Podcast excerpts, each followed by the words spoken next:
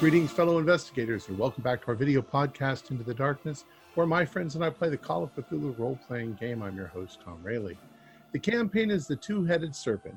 It was written by Paul Fricker, Scott Dorward, Matthew Sanderson, and edited by Mike Mason. It's available from the Chaosium website. Our game master is Matthew Sanderson, and this is episode two. Let's hear the recap.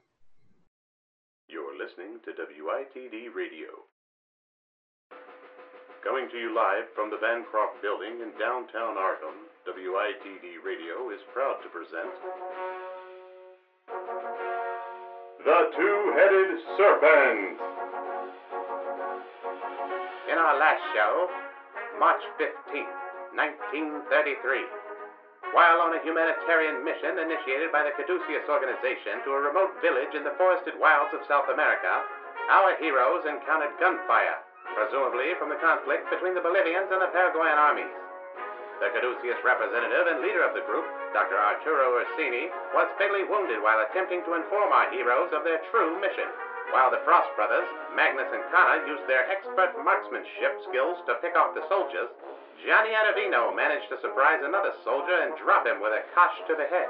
And while the mechanic, Guillaume Zadfield gathered the doctors and nurses to cover, the German linguist Professor Gerhard Heinrich used the dead doctor's body as a shield, while at the same time searching the body for clues as to their true mission. In the end, our heroes triumphed with nary a scratch on them, and all of the Bolivian soldiers dead, except for a single fellow who managed to escape, much to the chagrin of Magnus Frost. Once in the village, they made contact with a Dr. Gomez, who informed them all of the strangeness of both the soldiers and the villagers. The Frost brothers, still stinging from their earlier encounter, couldn't help but attempt to provoke the two soldiers on duty, but found, much to their surprise, that the men were nearly unresponsive and obviously drugged in some way. They decided to leave it for now.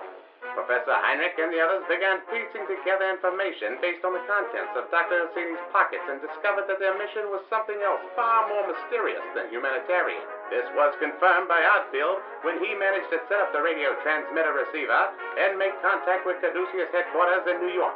There was a covert mission, and it involved a temple, a temple guardian, a living female mummy, and a lot of danger. Would the heroes take the mission? Would the Bolivian army retaliate? And what is the terrible, monstrous Temple Guardian? Stay tuned to this station and find out for yourselves in the further adventures of The Two-Headed Serpent. So, without any further delay, let's continue our journey into the darkness. Matthew? Right. So, as we left it last time, we have uh, Johnny and I believe uh, Gerhard were heading over to a hut. Right, So you you approach. walking across. We're taking a look over. Uh, Gerhard.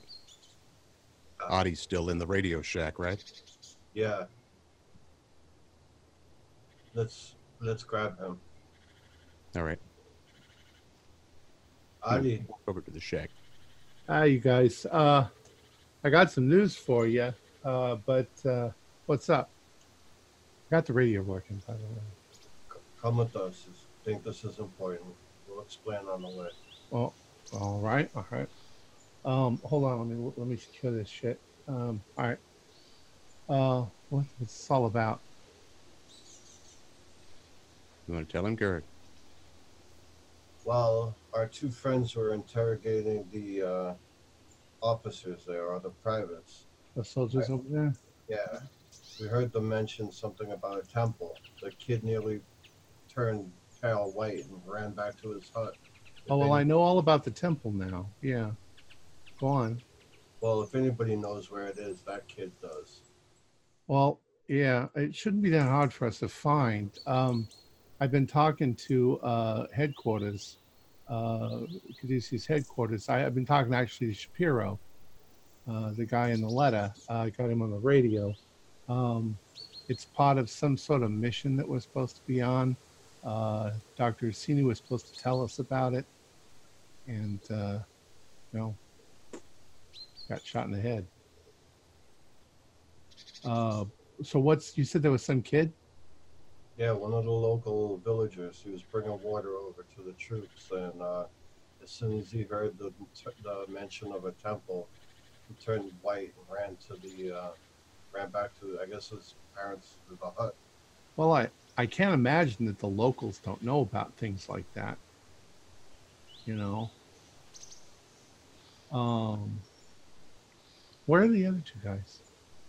They're over there. Um, Oh, I see him. Well, should we get them involved in this, whatever the hell we're doing?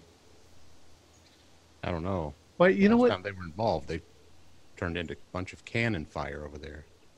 Morgan? Well- I'm sorry, uh, Magnus, uh, Connor, come here. Oh, what's up, Odd? So uh, I got the radio going, and I I managed to get the station for Caduceus. Uh, uh, spoke with Shapiro. Um, oh, really? He wants his uh, his mummy still? y- Yeah. How do you know about the mummy? It was in the letter. It was in the letter. Okay. Well, it was such a bizarre thing going going down, but yeah, apparently there's a temple nearby, uh, and that uh, there's a mummy, and there are artifacts that we're supposed to recover, and that there is a temple guardian who is going to try to stop us, I suppose. And the mummy is not dead. And the mummy is not a boy, it's a female. It's a female living mummy. And we are supposed to protect her and bring her back to New York. Well, that explains uh, one thing at least. Does it? Could you explain it to me? Because it sounds like crackpot. Well, it makes sense now why they hired two bounty hunters. I guess you got you're a pretty good shot. Well, no, our job is to literally find people and bring them to other people against their will.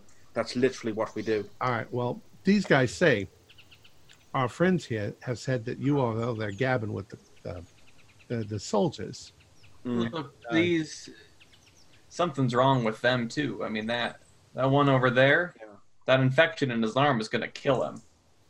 So he Yeah, hasn't been ordered to go get it checked taken care of. And I don't know about you, but if I was I mean either A, he's so loyal that he'd rather let himself die where he stands than to Well, I'm- walk over a couple of yards to get help. I'm not, Or I'm there's not so something worried, wrong with them. not so worried about the soldier right now, but apparently you said something about the temple, in which case these guys here said that they saw a kid who was carrying water drop the water and go running back to the village. So I think if there was a jig, it's up. I think that uh, the locals have to know about some temple that's nearby. Did uh, did you any of you guys go and talk to the kid? Well, they said they were going to the kid right now. That's why they grabbed me. So should we all go? Oh, maybe maybe we just you know, Angel seems to have a kind of a soft spot. Maybe he should talk to the kid. I think uh, my own personal style might be a little too much for the. I'm, I'm a little afraid with all this that's going on that we might walk over there and get, you know, spear guns in our heads. Or we got to be. Look, if careful. anybody brings pops a spear gun on you, odd, I'll I'll take care of them. Don't you worry. Well, let's let's all head over there and see what the hell's going on. We had the soldiers.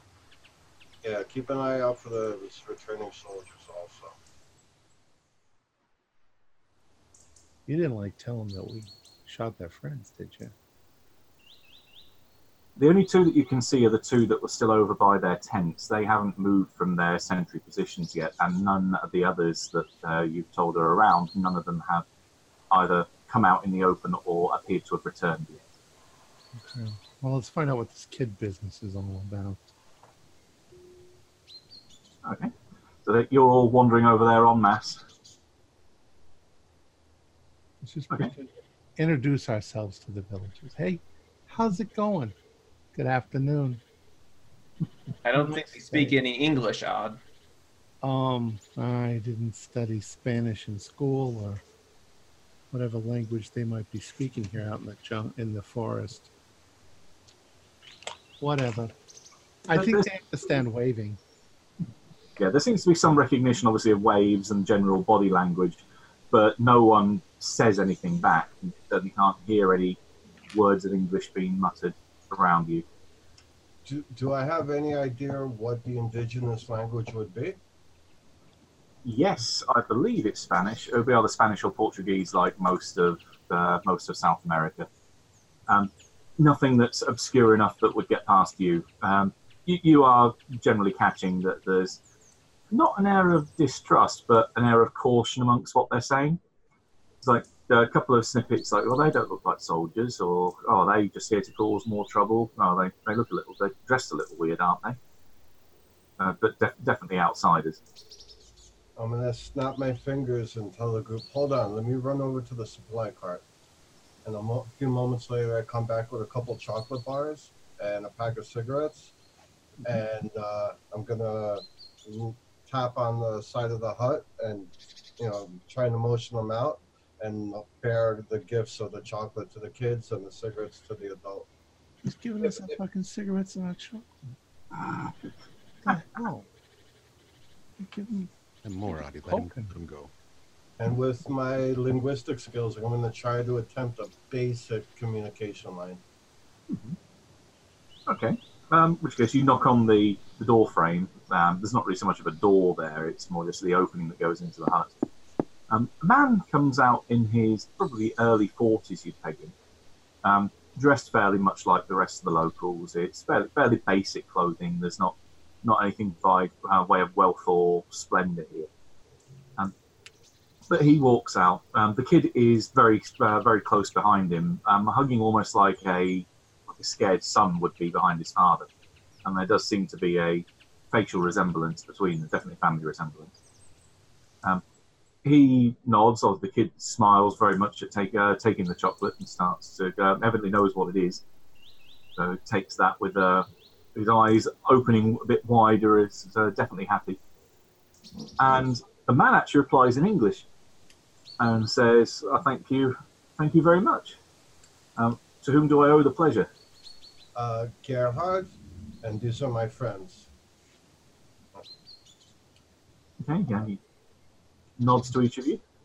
Uh, we had a question. We um, we're looking for a temple that is in the area, and I say it in a hushed. His eyes, he definitely, his eyes, or eyebrows rather, raise a little bit of that. Um, he looks back to his son and says in, says, says in the local language, oh, you were right. And then turns back to yourselves. Um, why, why would you be looking for a temple? It's it's a very long story, but we might be able to help each other out. If you could help us get to the temple, we might be able to help you with your problem. And I nod my head towards the uh, towards the uh, soldier tent. Okay, you'd, uh, you'd better come in then, away from, and again he gestures in their direction subtly, you're away from prying eyes. Gentlemen, he, he turns around and heads in. All right. Uh, Well, I'll follow him. I'm going to stand uh, out at the door. I want to keep an eye on outside as well. Just because I'm, I'm a little worried that we've left our radio completely unguarded when one's been destroyed already. So I'm keeping an eye. They can deal with talking in there. You can hear what's going on, so you can interject as and when you wish. Yeah. Oh, okay, the guy um, turns around when he gets inside. It's a fairly basic one room hut where there's a few small personal possessions around here, a um, couple of chests where stuff's stored, otherwise, some fairly basic, a couple of ba- basic beds, a cooking pot in the middle of the room with a little fire built underneath it and a hole in the roof where smoke would escape to. Um, It's dark. It smells a bit of smoke in here, and other herbs and incense that you can smell from a couple of places around the room. Um, he, I was just gonna say, however the the locals are sitting, if they're right on the floor, I'll sit just like they do. Yeah, he, invites you to take a seat around around the fire. Then he sits cross-legged uh, beside his son on the other side. You, you say this is a um, a long story. Well, like uh, any good host, I'm more than welcome to sit here and listen uh, listen to it as long as it takes to tell. My name's uh, Gregorio, by the way. Gregorio, This this is my son Federico. Federico, and Gregorio. Pleasure to meet you. Johnny, would you like to uh, explain to the gentleman? I can do a small part. Um, name's Johnny Adavino. Appreciate you letting us into your hut, your home. Uh, your, your your son. He speaks English also. No, unfortunately, he's not as widely travelled as myself. Um, he's a he's a slow learner. He sort of pats the guy on the um, on the shoulder. Oh, that that's fine. That's. Yeah, fine. Federico will learn it one day, but not. Maybe it's better he doesn't understand it right now. Uh, we were sent here to ret- retrieve something for uh, for a company we work for. We didn't know that. We thought we were coming down to help you guys, and now that we're here, it seems that uh, we weren't here to do that after all. Well, we'll still help you, you know. Oh yeah. If you need anything, we'll do the best some- we can to give you a hand. Yeah, if you need something fixed, I can fix it. It's Sorry. really good. You, you say retrieve, say retrieve from the temple. Yeah, it's uh it's actually we're we're on a um, I guess you could call it a rescue mission, maybe a retrieval mission. There seems to be a lady in need in the temple. But she's not just any lady. She's a lady that may have been deceased for a very long time and wrapped up in all kinds of bandages. A mummy, if you will. Have you seen a mummy walking around or running below ground. It sounds fantastic, I know. Oh, not as fantastic as you might might believe. Um, there's elements of what you say that certainly seem familiar, but I'm not aware of any any mummy, as you as you call her. But we do know of of a lady under the ground. Yes. Do you speak? You, you almost you almost talk as if you've spoken to her, or if you're on open communication with her. Is is that the case? Um, spiritually, one might say. Um, there's a a myth or a legend. Um, he kind of narrows his eyes as if he's trying to make sure he's using the right words. Um, amongst our people, of uh, the one who sleeps, um, a spirit or maybe be a lady. These things can get muddled over over long periods of time. Um, who was sent below the earth uh, by the gods of the other world and instructed to create a temple. Once the temple was complete, she would lay down inside and sleep and has never awoken. Uh, one day, when she wakes, her chosen people, ourselves as the as the locals here, uh, will follow her back to the other world. We have a duty to tend to her while she sleeps by maintaining the five pillars of slumber that ensure her safety. So every year we have a um, a festival in which offerings are left at the at the various pillars, and that we uh, pray is probably a strong word, but that we we worship and we respect uh, that she is doing her part to protect us as well. As When, when was the last time? When was the last time you had this ritual? Um, almost uh, a year ago exactly. In fact, the the ceremony is begin, um, due to start in the next couple of days. Excellent. Is there We some, would. Go ahead. is there some sort of guardian or large dog associated with this woman?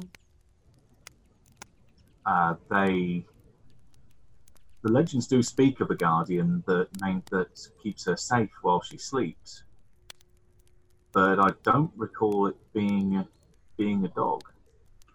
We don't we don't mean any kind of sacrilege in your beliefs, but apparently we're there there is knowledge of this kind in the outside world. They've sent us because they need I assume to speak with her or to convey a message to her or something like that. Um I would would you allow us to observe the uh, ritual? Is that allowed? He, he nods thoughtfully. Um, there's a little bit of a degree of concern on his face. Yeah, I, I do not see a problem with. We, we've had outsiders observe our our, our customs before. Uh. Um, the the point that concerns me somewhat is your word removal. Do you, you intend to take our to take our spirit away from us? Well, is she in any is she in any shape to travel? Well, I, I've never seen her. I, I've attended to the Pillars of Slumber uh, every year of my life. We uh we The temple itself is buried way below ground. we uh we absolutely mean her. No harm whatsoever. No. Magnus, didn't you see the dog or the creature? Come, stick your head in here a second. How can I help? Can you explain to this man what you saw? Uh, it's from a distance, something something on all fours. The, the the footprint, the well, the paw print, definitely not a dog though. Not not any dog I've seen. Far too big. He he shakes his head. No, I I I was led to believe the the spirit, the, at least the guardian of the temple, was a spirit of some kind, a bit like she who um, the one who sleeps. But again, I whether don't, I don't I don't think the thing we saw was the guardian. To be fair, I don't. I think whatever we saw was far too small to be a guardian. The bigger thing- than a dog, but not big. Well, enough to be- maybe maybe it isn't a dog. Plus, it was hanging but out. with the maybe maybe it is a, a spirit, as our good host here is suggesting, and maybe the mummy isn't going to be quite what you have in mind either. Well, with all due respect, sir, the people we work for, we- we believe that this woman is in danger. Something. possibly from well, possibly from these soldiers. Something's definitely weird going on here. We were essentially sent here to fix the situation. And I think if we don't do what we need to do, this this being or this mummy or this woman will cease to exist if we do not intervene. We're not here to steal, plunder, or take anything from you, but we are here to ensure she survives. Okay, um, you can choose between you. Uh, whoever wants to give me a persuade roll to alleviate any concerns he has. Don't choose me. I'm, I might be a I might be the best choice on that one. Hope. A four on forty-five. Okay. You you look at him, so uh, trying to reassure, uh, trying to reassure him, and, and it definitely seems to get through to him. There's Um, you guys see me bolt from the entrance of our um, of our tent, just like absolutely sprint right out of Magnus, I want to follow him. Okay. Pot Uh, Podness. You guys stay and negotiate. Uh, I'll go to the door and look and see what the hell's going on. Okay. Um, in which case, then the fellow um, Gregorio behind you is a little bit taken aback for a second as people just suddenly rush away. But otherwise, that lack that um, degree of concern seems to be uh, definitely reduced. And he's yeah. In, which, in which case, I I'd be happy to help in whatever way I can. Uh, is everything okay out there? He they actually had some. We had a rough lunch. Let's So see what's going just- on. Yeah, we'll we'll check it out now. Gregorio, before we uh, before that, is there any known enemy of this of this sleeping woman there? Oh, only only the evil spirits that are enemy of all, enemy of all living beings. That she is our guardian and looks after us. That anything that would wish us harm is by by nature her enemy too. Um, from from the door, then, uh, Odd can see that across the clearing towards where the soldiers' tents are, there is now only one soldier visible. Uh, Magnus obviously has been running further uh, further forward. Connor a little bit behind, and they get pretty much to where that one remaining soldier is. Uh, There's something wrong. One of the soldiers is missing, and the other, although Magnus is running towards the one, I don't know what the hell's going on. I was running towards our tent. Oh, you um, your Yeah. your tent. Yeah. Yeah. Okay. Okay. Yep. So, uh, You- Connor's, Connor's following after him. When I said when I said the soldier, I meant the tent. Yeah. I'm gonna Yeah. lean into Gregorio, tell him I'm sure if something happens between the soldiers, you, you your family and your fellow uh, tribe members, they know a safe place in the jungle to hide in the woods. Uh, we can potentially head to the near um, to the nearest village, even though it is quite a, quite a walk from here. I, I need if something happens tonight, we don't trust these soldiers. We know they're up to no good. I need a way to contact you or send one of your members to meet us. We need to stay in contact. We will keep you guys safe and we will keep you alive. But we need each we need each other. I, I can definitely arrange something. Uh, I don't think anyone else here speaks English, um, but I can. Or bear in mind, uh, maybe the doctors for the aid camp they might be a good go-between. But I'm sure I could arrange something. If if we get some time tonight, I'm quick with languages. If nothing is going on the rest of the evening and it's pretty uneventful, sit with me and teach me your language. I'll learn what I can, and trust me, I'm, I'm good with I'm good with that. Well, he, he nods. Right, Um, you get Magnus then gets to the tent with Connor very uh, very close behind him.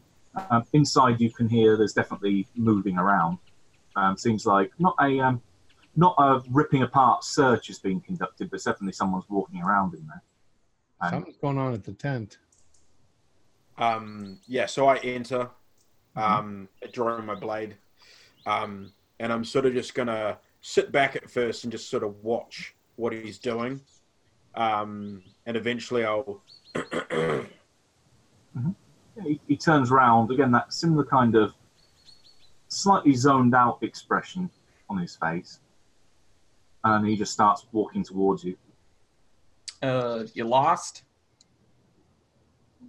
No, I think I I think I know where I am And and where would that be? in a tent. Why are you going through our things there, Boyle? I haven't gone through your stuff. I'm mainly just looking around to see. Well, he starts. You can see him almost visibly counting off beds and counting off bags. Just kind of getting an idea of how many people there are around here, making sure there's no surprises. Is that okay with you? No, it's not all right. You see, this this here uh, area is for our people, and uh, me and my brother here have been hired to protect these people and all their belongings. So no, we don't like it when uh, a stranger comes in and starts going through our things. Ah, so you're the uh, you're the tough guys. You're the uh, you're the protectors, then, eh? You're the two that we should be worried about. Yeah, how close is he? Uh, probably within about swinging distance. Yeah, I'm gonna punch him. Okay, um, that comes out of nowhere. You can. Um, he's not going to get the chance to dodge. I'll count that as a surprise. So give me a roll. All right, just of damage or just my attack roll? Oh, your attack roll. Guys, I think there's some sort of ruckus. Uh, a 22 is going to be a hard success fighting brawl. Okay, yeah. Roll me your unarmed, so D3 plus any damage bonus you've got. Um, that's going to be four total. Okay, that's a quite palpable hit. Um, you can see his jaw kind of sling out the side of his face um, a little bit further than would maybe be normal, maybe dislocated. Um, he looks back at you with um, a look of surprise, to say the least, um, and then just almost rocks on the spot for a second. You You hit me. Um, at that point, I'm going to grab him by the scruff of the neck, like the shirt, and I'm going to drag him outside the tent and just throw him to the ground. And I'm going to say, if I find you in our tent again or messing around with any of our people, it'll be worse. And then I'm just going to, um, I'm going to push Connor back in, into the tent, and we'll we'll go and, and sit in the tent. I'm just Okay. going to leave it at that. He gets to his feet and sort of scrabbles. First of all, he starts to scrabble away from you, um, kind of on his back. When he gets Yeah. to his feet, he turns and bolts back towards uh, his uh, his other friend, his, his other soldier. There's a very brief scene of communication between them, like maybe a couple of different words, or a couple of words at most, and then he dives into one of their tents. Why'd you let him go there, brother? I don't want to make any danger for for the villagers here or or the aid workers. Okay, we don't need to make more trouble, right? We're here. We've been hired to protect these other guys. Right, that is our job. It turns out our other job is to also pick up this mummy, which we'll do as well. But we don't need to start a bleeding war between these people. Right? Look, I mean, he just darted back into his tent. What do you think he's doing back there? Look, if they come back, we can deal with it. You know we can, right? If we kill him, kill him now. We kill him in 15 minutes. Doesn't make any difference. Right now, it, we've given him the warning. He knows that if he comes back, he's a dead man. All right. Everyone who saw me throw him out of the tent heard me say what I said. They know. Angel, put out your cigarette. Go on, we got to go. Uh, Uh, I'm gonna watch very closely at watch the tent and the other soldier. I wouldn't expect anything less from you, Connor. Give me a spot hidden roll if you're keeping an eye on that tent. Look, I wanted to ask him a couple of questions in my sweet little way, and you just let him go so quickly. A 36 is a pass. Okay. Um, you can see that the other guy does go over there. Um, the soldier is standing on guard outside. Um, he pulls back the, o- um, the opening of the tent, so you, you get a very brief glimpse of what's inside. And it seems like the soldier inside is using a portable radio and is talking to someone. Uh, they're talking to somebody in there. They got a radio. let's see if we can hear what they're saying. Oh, I can't hear what you're. Um, I'm gonna call Gilly over. Um, I'm like, hey, Gilly. yeah, yeah. What's up? It looks like all about? Look, they were they were in here counting uh, how many of us there were, how got else a, deployed got a we are. radio. Um, see if you can. Uh, yeah, see if you can maybe uh, use our radio and see if you can uh, Yeah. get into I what, what their uh, their channel. If they're transmitting, it's military signal. Yeah, okay, I got it. Let's see. All right, see if I can find it. It's going to be a fairly strong signal. Yeah, Right. give me a. What would their skill be? I think there's there's signals roll in different games, but that's not for this one. A mechanical. I don't know. Uh, Probably more electrical. electrical. I'm gonna try and bring Gregorio. I got an 18 out of 50 on, re- on electrical. So Gotcha. Right. Okay. Doesn't take you long. Um, you sort of zoom through. There's not much signal around here, so it's sort of skimming very quickly through bands, and then you finally hit something. I'm gonna Um, see if I can get Gregorio over to translate. It- It is in Spanish. That is the uh, the language they're using. something's wrong with this radio. Everything's in a foreign language. But yeah, um, in which case Gregorio comes over uh, at your your request. And This guy on here is saying something. Could you help us translate? yeah, yeah, he, he looks intently at the at the radio as the conversation. It's mostly one sided. It's mostly from the guy in the tent, um, saying that yeah, we we've got a what could be a problem here, sir. That we we've got a couple of um, a couple of guys that have come into town as part of a different um, part of a different group that have turned up to maybe support the aid camp. Um, they're got a couple of hard nuts. They're, they're cause, causing a bit of trouble, but uh, I don't, don't know what to do. Uh, what, what what do you want me to do, sir? And this other voice replies with almost a lisp, very hissing in its uh, in its response. That's saying, "Don't do anything, not yet until we get back. Just keep an eye on them. Identify who the potential threats are in the group that we can pick off first, and then as soon as we get back, we'll execute every last motherfucking one of them. Okay, so with that, I'm gonna start heading over there. Hold on, hold on, hold on. We have the villagers to consider. We will take care of them. Let, yep. Let's, If we don't take care of those two now, we have to fight them with everybody else later. Let's just take Oh, care of these two right now. Well, then there's kids around. Right, but if we just wait here for them to attack us, now these precious kids of yours are in danger. Gerhard, you go worry about the villages. All right. We'll worry about the. You're not gonna have time later, kid, to get them out. Now, those listening to the conversation going back and forth and with Gregorio's uh, translation can give me a psychology roll.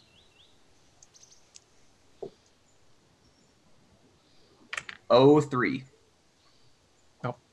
I failed. Failed. I don't know nothing about 21 psychology. on. Oh shit, 10. Yeah, oh, oh three out of seventy-five. Since Geralt stopped me, I could still hear it. So Oh, well, which Connor definitely twigs it then. Um, you probably do a double check with your road to say, is that the exact words that he used? And he nods. That does not sound like a soldier. yeah, Cool. This is that doesn't sound like a military order to me. Nah, he used the M and the F word. I don't. That's little. No, no, no. But he wouldn't say we're gonna. That's that's not how military people communicate. Well, we better decide what we're to do. I'm not so sure you should run over there immediately. We should let them think they've gotten away with it and set a trap for them. I mean, set a trap. They're standing right over there. They're not gonna. What kind of trap do you want to set, Oddfield? Do you want to wait for? We've obviously got a whole bunch of soldiers on their way now. Right, but we take care of these two, and then we booby trap their tent. Let me get Gregorio. We do whatever. As Gregorio gets, just starts to get the, the villagers get their stuff together. When they're about to leave, we all walk over to the tent, cut their throats. And then we make a meeting place up with Gregorio later. Holy shit, Doctor. You're like uh, bloodthirsty. No, Starting to like you better, Gerhard. We better They- talk to Doctor Gonzalez. I mean, uh, Go- Gomez. exactly. We send them out, but we ca- there people are gonna panic. So you tell them to get their stuff ready and get to move out. As they're about to move out, we execute the plan. Go tell him. That's what I'm doing. Hold on, and I walk over. You're telling us you're going to go tell him. You go tell him. Right. What do you guys want me to do? I'm at your disposal. You need traps. You need. What do you need? Look, would it be possible for you to jam the frequency that they're using there? Oh, you want a frequency jam? That's a little bit. Let me see what I can do. That's that's a tall order, but they've already told them there's nothing that you can do now. No, but I mean, if they have a staticky connection, then they might there's- think that there's some kind of electrical problem and instead that we took them out. I can jam the radio with this. Oh, well, let's go do that. Look, I think the sooner we deal with these two, the safer everybody will be for the time being. Okay. Go for it. But we got to take make contingencies for all the soldiers who are on their way. How about and. I'm I, look, I'm not I'm not uh, uh you know uh, how about this idea, right? Me and Connor go and take care of these two soldiers quietly. All right? We don't have to discuss it. Just go do it. Let me let me explain what I'm thinking. I don't care care- what you're thinking. Just go fucking do it. All right? All right. Connor? So, yep. So are they? Are the soldiers still preoccupied with the radio?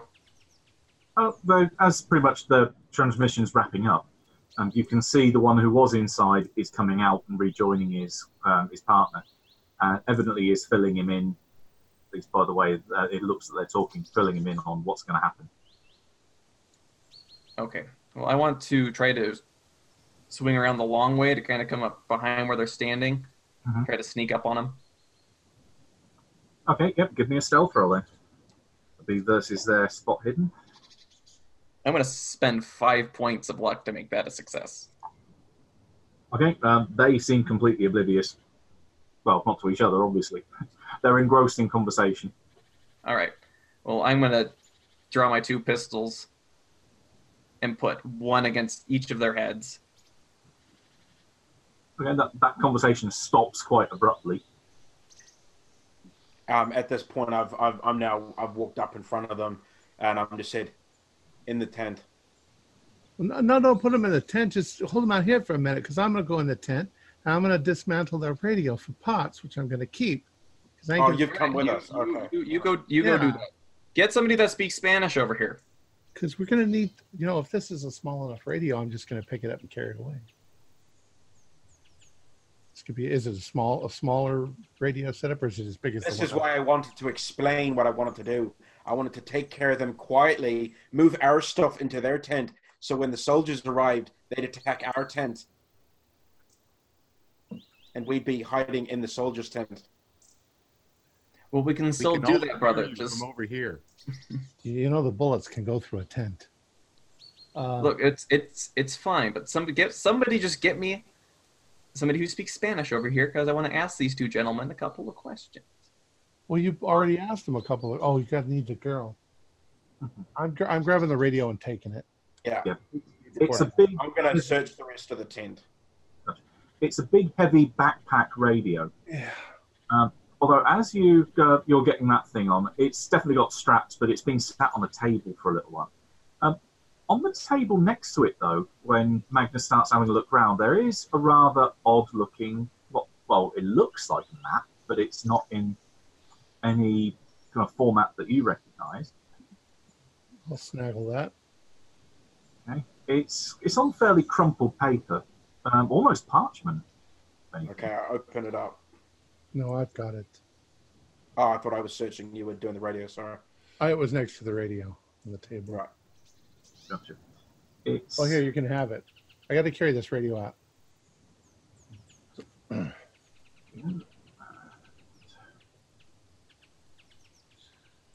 And as I walk past Angel, I say, I'm going to hide this in this. We can grab it on our way. Go on on our way. Things as big as a safe. How Yeah, gonna but you know, that? we might need it if For they wreck what? our. Magnus has a weird map. Yeah, it seems to be mostly drawn. It doesn't seem to be used for pen, um, but almost as if someone's drawn everything on there with um, a quill or a brush. It's quite thick ink that's being used on it. Okay. Um, this looks like a job for the linguist. Maybe he can understand these uh, symbols, or maybe uh, our our new friend knows what these symbols mean. Yeah, are you taking it out and showing it to Gregorio then? Or and or Gerhard? Hmm. Um. Oh yes, I'll, I'll I'll pocket it and then just kind of quickly search through the rest of the the the tent to see if there's any other bits, if there's any ammo or whatever. I'll grab that. There's a shitload of ammo here, probably more than you can carry. Um, this seems to be a combination of their storeroom and radio room. So you do Okay. find there are crates full of ammo, I mean, plural. And give me a luck roll. Luck roll. Okay. Oh, 15. It's uh, going to be a definite pass. Let me just check. Uh, yeah, that's probably an extreme pass. Okay, would you prefer grenades or dynamite? Ooh. Um, let's go with grenades. Okay, you've got three crates of grenades in there. Each one has 15 grenades in. Okay. Yeah, I'll be take. I'll be uh picking up those boxes and uh, and ferrying them over to where our, where our, our supplies and everything are um in, in the tent. So I'll be taking them over. Yeah, those are easily carryable. where'd you get those? Uh, our, our friends in there won't be needing them anymore once Connor's finished with them. So I'm uh, uh I'm taking them off their hands. I bet Gil, I bet Oladi could make some incredible booby traps for those for all of our friends coming back. Oh, I'm sure he can have a. We've got plenty of here uh, of these here to to have some fun with. You Is there said anything else in there's there? Uh, go over look there. There's plenty of ammo and, and weaponry and stuff like that. So uh, uh, knock yourself out. Yep, Do I you've see got a nice. Do I see a nice- crate of 45? Yeah, they probably almost certainly would have.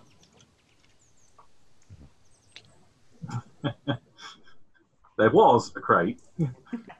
Uh, if I see it back to our um, if I see Gerhard on my way uh, back as well, I'll uh, I'll kind of stop and go. Uh, uh, Gerhard, um, Yes. I found this in there uh, in the soldier's tent.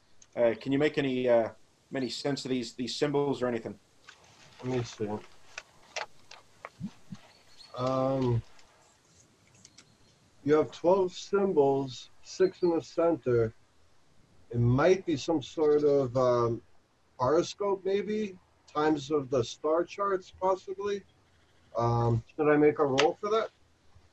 Uh, I am going to send you a message. All right. Yeah, it could be horoscope, could be times of seasons, times of the star alignments.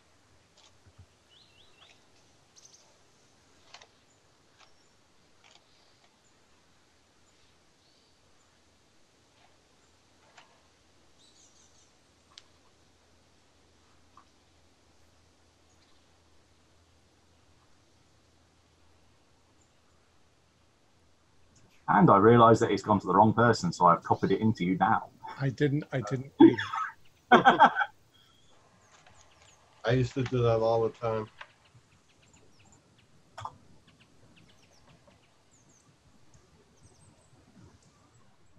Wow, really? Um, I as I'm reading it, I you see I kind of get a like a shiver goes down, like a kind of almost like a flop sweat. You feeling right there, Gerhard? Yeah. Um, this is not the best uh, news. This is an ancient language. Um, I recognize it. I've seen it before. Not prevalent, not too much around, but it's an ancient serpentine language. Believe it or not, that's your choice. I'm telling you what it is. Now, would I be able to decipher this if I had over time, or? mm, It's not going to be too difficult to translate because you're mainly looking at individual blips. Um, it is essentially a search pattern that's been laid out. They're more numerical values that are saying this is search zone one, this is search zone two, three, four, five, six, etc. And that they've been crossed off in a fairly methodic, uh, methodical, um, methodical Methodical. um, methodical order, starting with the inner ring around that central point, that zero-like um, blip.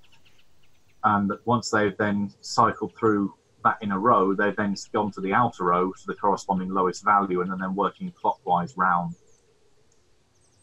So, So for for time constraints, I I explained that to the group, and I, yeah, as you see here, that's a one. This is two, and then I explain just like you. So do we know by by reading that map, you know their pattern now. So you we have a pretty good idea of where they may be searching right now. So we know from what direction they may be coming back. Yes. Yep, the triangle corresponds with where your camp is. So they'll be coming from the section on the outer ring that's next going clockwise that hasn't been scribbled out. So that will correspond to roughly the southwest. Hey, uh, Gilly, uh, any chance you think you could make uh, some of these grenades here into makeshift landmines? Grenades. Well, hell yeah. You could put the grenade right into your box of ammo, and you have a I don't know what you'd even call it. Uh, yeah. You know, If we let we lay some of them out on the way, they'll be coming in. They'll uh, get a nasty surprise. Plus, Uh, it will give us a nice nice warning of them coming. well, if you knew what to do, why did you ask me? Well, because I'm asking if you can turn a grenade into a landmine. I can do more than that. Just Great. give- all right, give me this stuff. Where where are we going to lay these out? Uh, we might we might have the idea, but we I have no idea how to turn it into a practical device. Oh, That's don't where about that. Yeah, I can do that. But but where are we going to lay? I mean, it's a big area. What, what direction are they? Uh, would they be coming in from Gerhard? That's what we need to know. Uh, so I, I look at the map and I try and decipher the best point of entrance. But remember, they're also soldiers, so they they're gonna send a scouting party probably first. We will still. I mean, assuming we'll take some of them out, and we get warning that they're on their way. Correct. Now I assume that the aid workers and the villagers are organized and getting ready to leave. yeah, after, after you've had a word with uh, Gregorio, there's it's fairly it's, um, not subtle, but definitely fairly sedate. That there seems to be a quiet get your stuff together and get ready to get the hell out of Dodge. They're not doing it to raise attention or cause a panic. Good. Now I'm gonna make a plan with Gregorio of how he can send somebody to meet us or where we should go to meet them. Can you also find out from him uh, where the, the temple is? Right. Um, having chat with Gregorio, getting um, ideas of where you're going to go, he can easily coordinate to say, "Yeah, we're going to go to the nearest town. It's about ten miles back um, down the way." It's given that you would have had to go through there to get here in the first place. You're you're aware of where it is, so you would you would know how to get to him. Um, he says he can, there's a few people he knows that he can stay there, and he arranges a rendezvous point with you in in said town. Um, so there's that that side is covered. Um, when it comes to the temple, he says, "Oh, the, as I said, the, the temple is supposed to be under. Uh, she who sleeps is uh, underground. This this temple is is buried. It's subterranean. It's never it's never been seen. Do you have an idea of the vicinity that it is in? At least point us in the right. Where are the five pillars? Uh, the, the pillars form a s- form a circle on the other side of the river. They're fairly they're Can fairly you, show us, can you show us on a map? Um, yeah, uh, I can I can direct you to the nearest one. That's that's very easy to find. Um, there was a battle that took place um, here a few days ago. Um, thankfully, the, the conflict has moved on, but one of the pillars was shattered by an artillery shell. Um, if you find the, the battleground, you can't miss it on the other side of the ford. Uh, if you find that, you'll find what's what's left of one of the pillars. All right, I'm gonna get uh, a map, and I'm gonna get like a pencil or something, and get him to to circle some spots on the map of where the five pillars are. Yeah, uh, he, he can do that with relative, relative ease. Um, your your map name may not necessarily be exactly to scale, Yeah. or at least or his points are to scale, but it Yeah. gives you a rough idea of where they are. like within this area. Yeah. When he marks them down, if you were to draw lines between them, they would form a nice little pentagram. Of course they do. um, I'll, I'll probably hand that over to uh, to Gerhard um, as well, so he's got it in kind of. You can take care of the map. Uh, right, let's let's get these. Uh, I'm going to help Gilly and and Connor uh, set up these mines um, and make sure everyone's out safe. And then once we've dealt with these soldiers, uh, we can go have a look at these pillars and try and find. Uh, maybe Gilly can build some sort of underground sonar scanner thingy. I don't know, metal detector thing, possibly. I don't know. We'll have a go. Let's let's get some things done.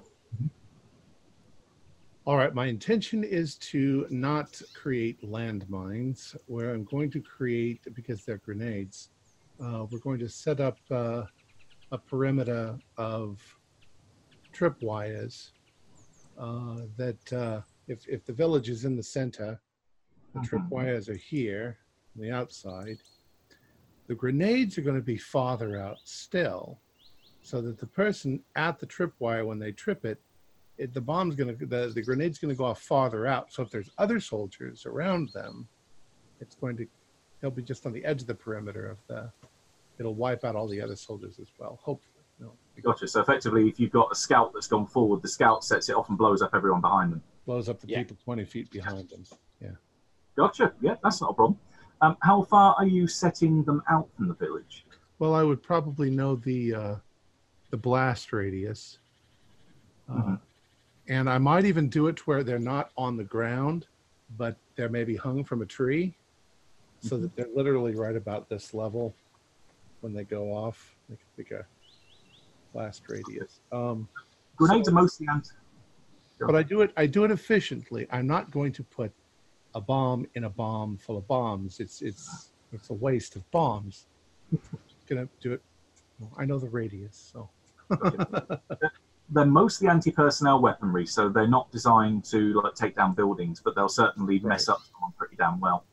Um, by putting them somewhere where you can also direct the blast, will um, have more of an impact. So you set them, say, behind, um, down below a tree, so that the blast can only go in one direction. Then that will that will also help. Okay, that's that's the idea. Um, ask for a couple of rolls then. Um, uh, is Magnus assisting in this from, from that description? He's doing what I tell him to do, not the other. Yeah, I'll, I'll, I'll be helping him out. Gotcha. Okay. Um, in which case, then, uh, both Odd and Magnus can give me spot hiddens, and then to set the traps up will be a mechanical repair roll from Odd. Okay, I got an 18 on spot hidden. That's uh, Um, that's better than half. I got a 25, which is it's a pass, but it's just a standard. Okay. Oh no, sorry, it's, it's a hard. It's a hard. Oh, you both you both get the same the same level of detail then. Um, And, how uh, did the mechanical one go? Mechanical roll, I got 48 out of 65. Okay, child's play. You can you can set those up without any problem then. So nice and discreet. So if anyone does go by here, yeah, they're going to have a bad day. But speaking Plus, of, plus, we'll probably have ambushes ready so that for the ones that get through. You know, Mhm. well, speaking of things coming through here already, as you're setting up um, setting up the tripwires between between trees and other um, other hard vantage points, you do notice that something odd has happened here. That on the ground there are bits and pieces of what look to be curved glass that almost very slightly curved, but not so much that it would form a circle, but more s- spherical. Um, little shards that are dotted here, there, and everywhere. And on a hard success, you get the impression this is almost like a debris field that you're on the outer edge of what could be almost a blast radius. So these are shot out from somewhere and then landed here. and they're made of glass. Yeah, thick glass. At least it, look, it looks like glass. Is there any kind of residue on the inside surface? Yes, there would be actually. Um, yeah, something very slightly. It's it's dried. It's had a. It's evidently had a few days out in the sun. Um, but something almost sticky or liquid was on one was on the inner side of the sphere. Yeah. And there's no like burn areas around, or If you are specifically looking for burns, yes. Um, along the trees, you can see occasionally, but it's not probably what you're expecting. It's not a sign of an explosion, but almost like a jet of flame has scorched a few trees, but the pattern of the scorch doesn't correspond with the explosive um, the explosive radius that would have shot all these pieces of glass out. It's almost as if it's a different source. something's going on here. There's there's been they said something about a battle, but uh, I don't understand what I'm seeing here. There's thick pieces of Mm. glass. These burn This- marks. It's be careful. They might have some sort of weapons we don't understand yet. Right. Well, let's get this finished up. We don't want to get surprised by them, so let's finish up all this, and then we'll get back to the camp with the others. I think that you should perch yourself over there so that if they do get through that you can start picking them off with your brother. Oh, right, I can do that. Okay, yeah, that probably takes you about half an hour or so setting stuff up. It doesn't doesn't take particularly long, and you can all meet back up again as and when you need to. All right. So, what's your strategy for what, how we're going to deal with the people that get through? Uh, is this back when we're with the, the full group? Yeah. All right. Now, how many of you, other than me and Connor, know how to use a gun? Who's a, who's a decent shot? Not a decent shot. I'm decent with a handgun and mighty sneaky. Well, rifles. let me put it this way. Uh, Actually, I'm not bad. would you, do you, are you willing to take a um, take someone else's life if it means you living? Yeah. Give me the gun. All right. Well, we've got plenty of weaponry that were left over by the others, and we've got plenty of stuff. So grab as many weapons and whatnot as you want. If you want any tips on uh, how to fire anything, ask me and Connor. But be prepared for, you know, hopefully the grenades and, and me and Connor will be able to take most of them out. Um, but uh, we, we, we just don't know. If you guys lay low, keep keep behind things, maybe, you know, we can dig you guys under the cart or something like that. We, we, you know, whatever. But just be prepared to to fight if you need to. They might have some sort of a device that shoots fire. Yeah. Hmm. Interesting. Now at this point, I go over to my gear and go into my trunk, and I take out what's looks like a leather apron, and I tie it around my waist, and you see a bunch of daggers at, at my waist. You know, I said I'm okay with a gun, but I'm much better with a knife. Well, if you can get close enough to use a knife, great. But if not, you know, use the I gun. take one out and twirl it in my hands, and it's a throwing knife. And then I slip it back in, and then I pat my vest. I say I have a gun for backup. All right. Uh, once we've dealt with this, we'll go look at the pillars. I've got a uh I've got an idea. Yeah. Give me give me one grenade. Okay. There is I one think- left, right? There's Oh, there's plenty. I think we should Alright. all put one in our pocket just in case, or two. right, look. This is the thing. be careful. Don't put it in your pocket. I can get around places where other people may not be able to get to and they'll never even know I'm there. All right. Good. There's only one way. There's only one really passable way to get in here, and it's coming up out of the southwest. I think we learned that off the map. It's basically the same way we came in. It's going to put us right up. It's going to put them, eh, basically right up the backside of us. That means as soon as they're, as soon as they return, they're on top of us. I'm going to go, and I'm going to find a place to to get hidden far behind where they may be. As soon as I actually sense them even getting close, I'm going to tuck off and hide in the woods, very close to that trail. The lines are already set up, aren't they, Adi? Oh yeah. Wires? Hmm. Tripwires are all set. Be careful. Yeah. The best way for them to miss all of those tripwires and to not notice they're there and start hitting them is to be scared to death of the explosions behind them. Well, then in that case, take more than one grenade. I'll take two. yeah. I'll take two. I'm going to run down that trail. And as soon as I sense they're there, I'm tucking off to the side and I'm going to lay as still as possible and let them all go past. Once they're about five, ten yards ahead of me, I'll pull it, throw it, pull it, and throw it, and get them basically a cattle drive. Okay. And we're going to send them right into the explosion. That'll give you guys a signal. When you hear the first two grenades pop, you know they're coming. And uh, I'll be up. I'll be up in a tree, um, kind of somewhere near the entrance, so that I can uh, start popping them off with the uh, with the elephant gun. And uh, which way have we determined is that the five pillars? This direction over here. So this is our retreat direction. I Mm. have s- I have stowed the uh, the portable radio of the soldiers over here.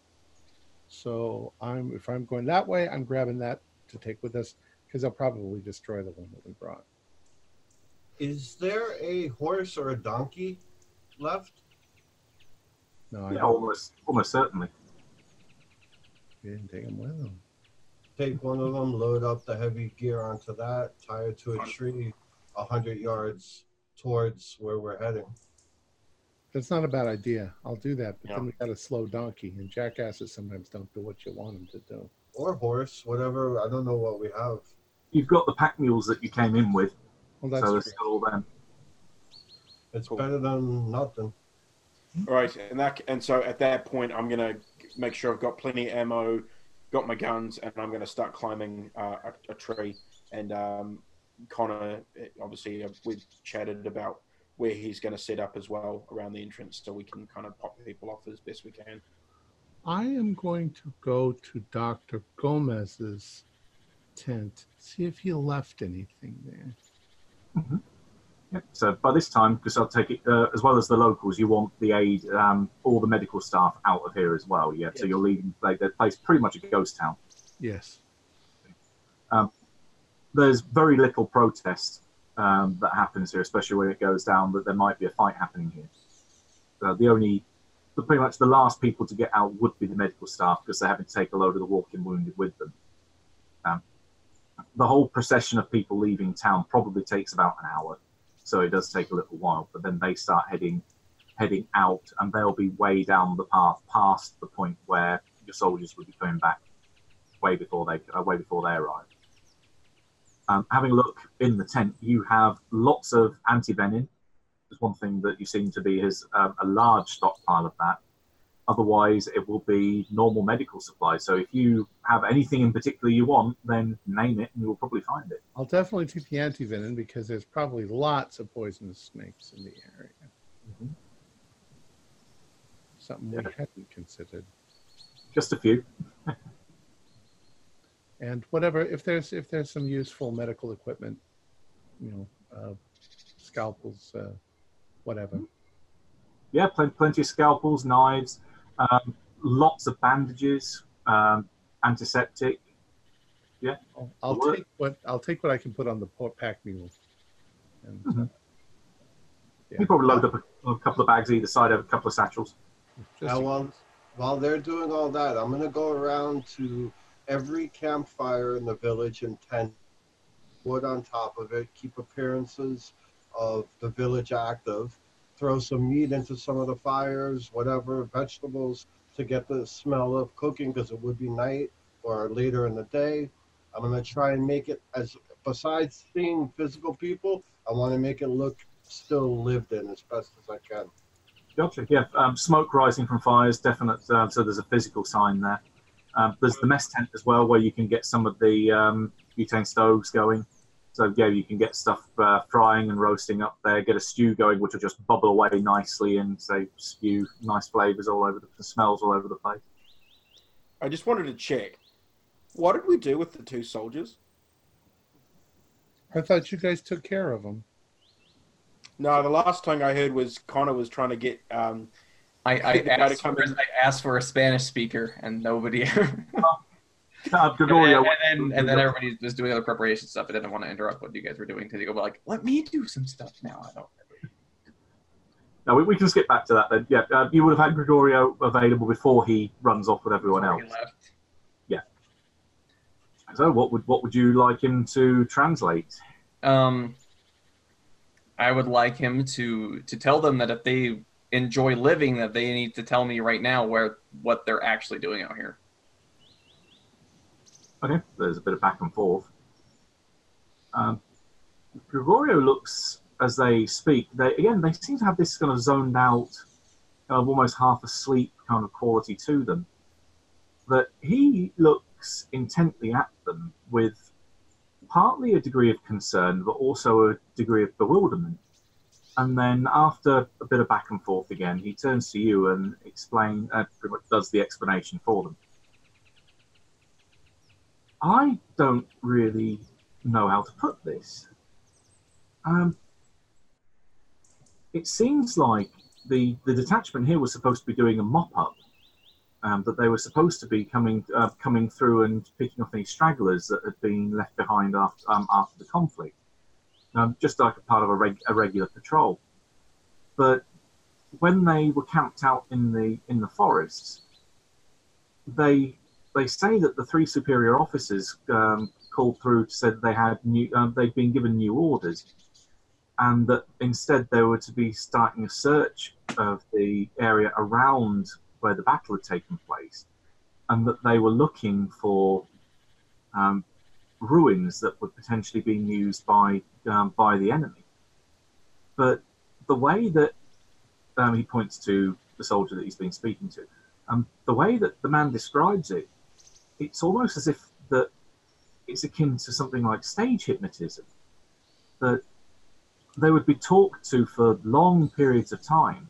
Um, it would take a long while for the um, the soldiers to or the, the, the officers to relay their commands and tell them this is what you're going to do. You're going to do this.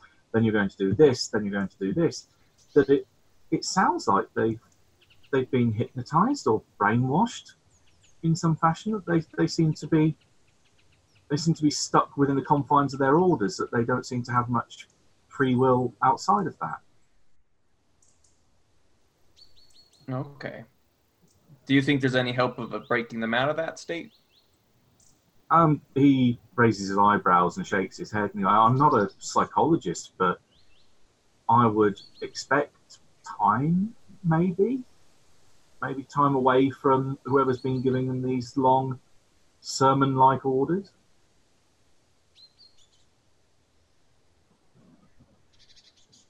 You tried punching him in the face and it didn't work. That is true.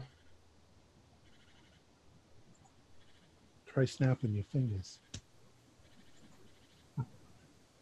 Well, what what I'm going to do is tie them down to just so I don't have to be constantly guns pressed to them. But I want to get somebody to go get me a bucket of water. And I kind of want to just like splash it on them, maybe slap them around a little bit. Really see if I could try to get them more coherent. Yeah, you, you go not quite waterboarding on them. Right. I don't want no no no no no. I'm just trying to yeah, that they get thoroughly soaked in the process. Um, but yeah, the it doesn't seem to have that much of an effect on them. What whatever's been done, it's been pretty potent. This isn't just regular stage magician hypnosis. There's something something a bit more potent's been done to them. well at least feel bad for the poor bastards just a little bit, so uh we'll just take care of them and Okay, there's there's a couple of shots that ring out at one point then, but then yeah, they won't be uh, there won't be any problem from here on in. Okay, so if I'm getting it right then, the the majority of you, or everyone bar Johnny, is going to be staying back at the village, waiting in a semi-sniper kind of ambush position, waiting for people to turn up. And then Johnny's further on down the trail, will be the first one to make contact, and then do your stunt with the grenades, throwing them off behind them. Yes. Yes. Correct. So who's first? Okay, I'll deal with Johnny because he's the one that's going to be up close and personal. This might may take a couple of minutes. Okay. Give us the And I'll, I'll give you a thumbs up when when to come back. Right. So you head uh, you head out into the forest, down that path on your lonesome, and get far enough away that you can still see the trails of smoke coming up from the from the village in the distance, but then waiting for the the group to come up the trail. Um, I'm not going to ask for a roll to spot them, spot them coming because there's seven of them, well, at least seven people that are coming up the road that you can hear. So you can easily dive off and make um, make somewhere to hide for yourself and wait for them to go by. Um, but you will see them as they um, they process um, past you. Um, there are six regular soldiers as you encountered before. It's exactly the same setup that you seem to have six grunts, one officer, and at least one of the grunts then has a radio with them. Um, they march on forward. Um, I'll ask for a spot hidden on the officer as he goes past. 94. Okay, looks like a regular guy. Um, the thing that's um, the thing that gets you definitely that sets him apart from the rest of them though is that he is obviously wearing officer's um, uniform. Um, he is just about as ragged as the rest of them. they look they look like they have been pressed for a good day or two plus um, of marching, searching out in the um, out in the wilderness, very much like the other group had. Um, however, it's not just the seven people that are coming up the track. Somewhere between a hybrid of a Doberman and a Komodo dragon, about five foot tall, is stalking along behind the officer like a giant guard dog. This thing has a, leathery or scaly hide, um, vicious jaws that are dripping with saliva as it's uh, as it's stalking forward, and two large red eyes that are sweeping back and forth across the track, looking into the undergrowth to see if there's anything hiding there. Can you give me a sanity check? Yes. 98. Okay, uh, that'd be a D4.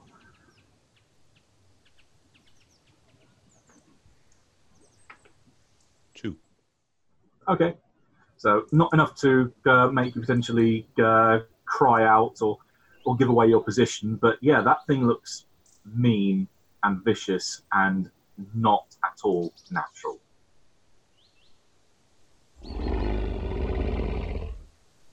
All right. Now, does it smell? Is Oh, it, you- is it- is it trying to pick up the scent? You can see that you can see this thing. Its nostrils are flaring as it's going by. It seems to be acting like a like a guard dog. It seems to be looking to see if it can pick up the scent of anything hiding off in the um, either side of the track, or seeing if it's on the lookout for predators, etc. Yeah, this thing is definitely on the on edge. And is, has it already passed me, or is it en route to me? Uh, it's passing you at this point. It doesn't seem to. Have, Good. Then it seems I've been able to hold my uh, hold my lunch and not soil my pants to to let off a big flare of of, of smell. hmm Now, do I hear any as they pass?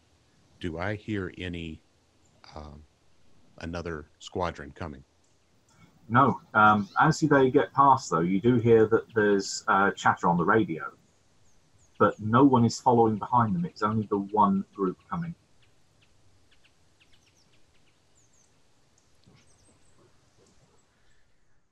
All right. So they're split. They're actually split a good good amount away. I'm gonna go ahead and I'm gonna go ahead and pull the pin on one. Throw it, toss it to go. I'm gonna try to split the back legs of that that beast. So I'm basically just gonna kind of throw it under the beast, Mhm. and then the second one I'm throwing in the opposite direction. So one's going forward, one's going back. gotcha. Okay. Let me quickly get the stats for grenade. Uh, first of all, you can give me a throw roll to see if you can get it pretty much right where you want it. Six. Uh, I got 36 on 20, but I'll go 16 to make it good. Okay, 16 so to make it good. left. Yep. Right. Uh, in which case, 4d10, please. Holy cr-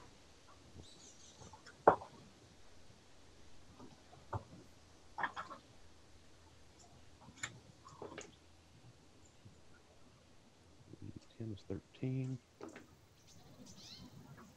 21, 23. Okay, that's quite a bit. You said 4, 4d10, correct? Yeah, yeah. Yeah, 23. Okay, taking off two. And that will be. Okay, there, um, there is an X thing. Uh, it's now currently splattered all over the path. um, as it gets blown, you can see bits of it go off. Um, it lets out a shriek that's obviously very quickly cut off as its vocal cords are spread all over the nearest tree. Um, there is ensuing panic in the group. Uh, the officer from the blast falls pretty much face uh, down on the ground in front um, in front of it. The uh, the soldiers scatter, going in every direction. Um, the soldier, the other um, grenade then goes off further down the trail. The officer seems to reach into his pocket and pulls out something that he pulls up. Um, he brings up to his mouth, and he just blows as uh, as uh, hard as he can into what seems to be either a, a whistle or a flute.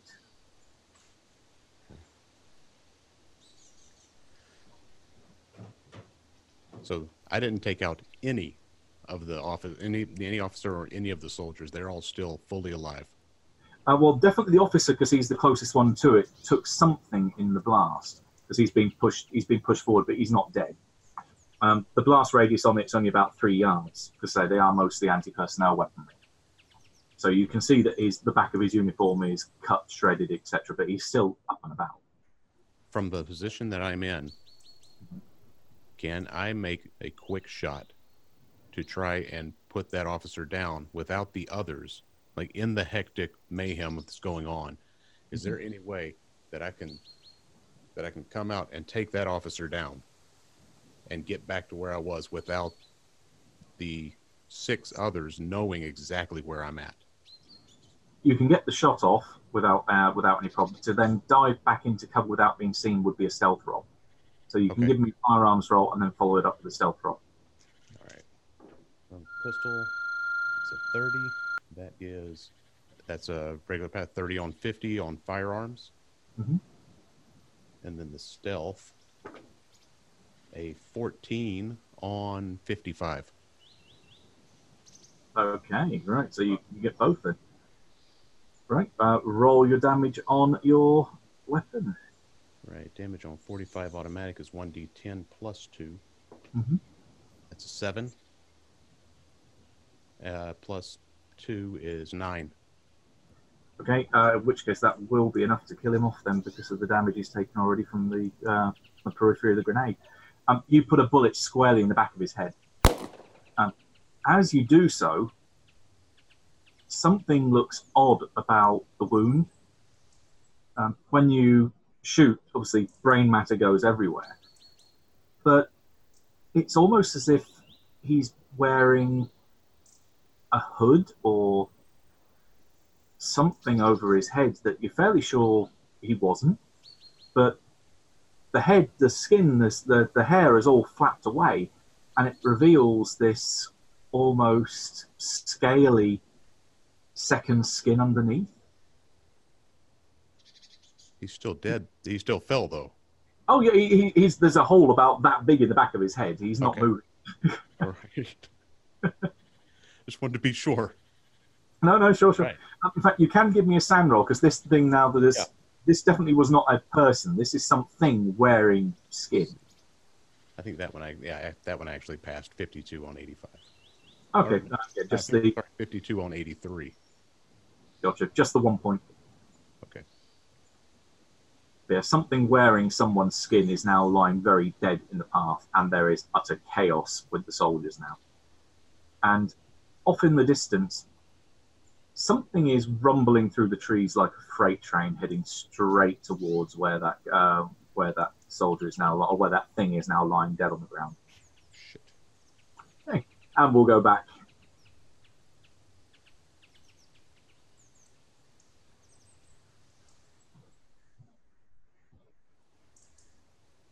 Right. Everyone back? Okay. Um, to give you a quick uh, recap of what you would have heard then, everything is as going to plan, very, very quiet. You can say, see smoke rising from the different huts, the sun slowly arcing through the sky towards the horizon. And then, shattering the silence, there is a boom of a hand grenade that goes off a, a fair distance away. And some kind of shriek or sound that accompanies it, but is very quickly cut off. Um, a second later, there is another boom as the second hand grenade goes off. And then, can I have a listen roll from everybody?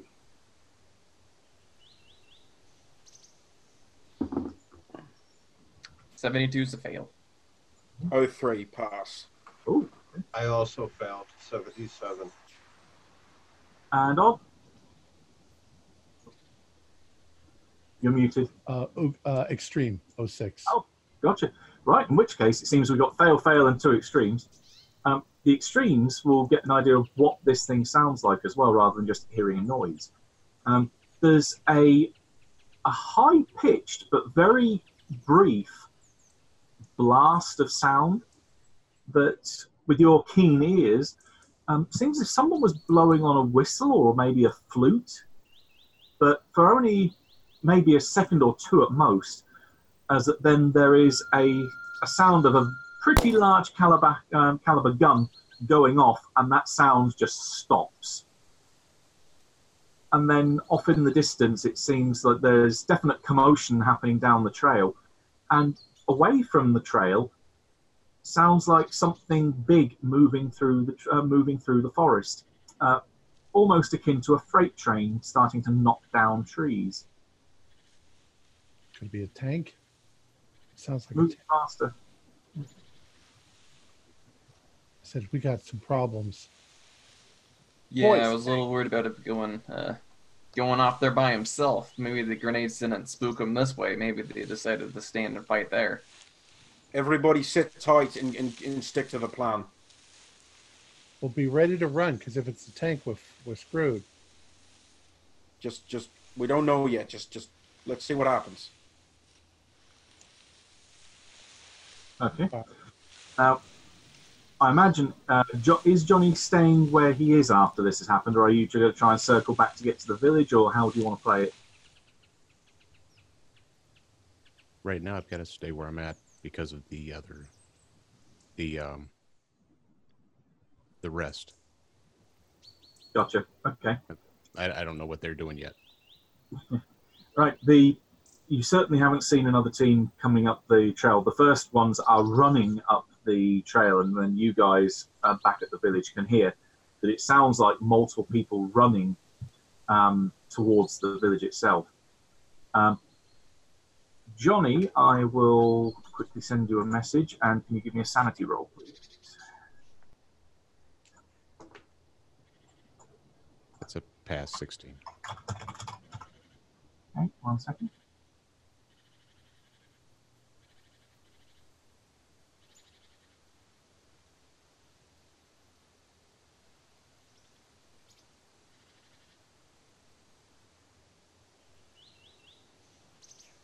We are. That describes what happens, what you see from your end. Um, that was a pass you got, yes? Okay, uh, that will be checking one point.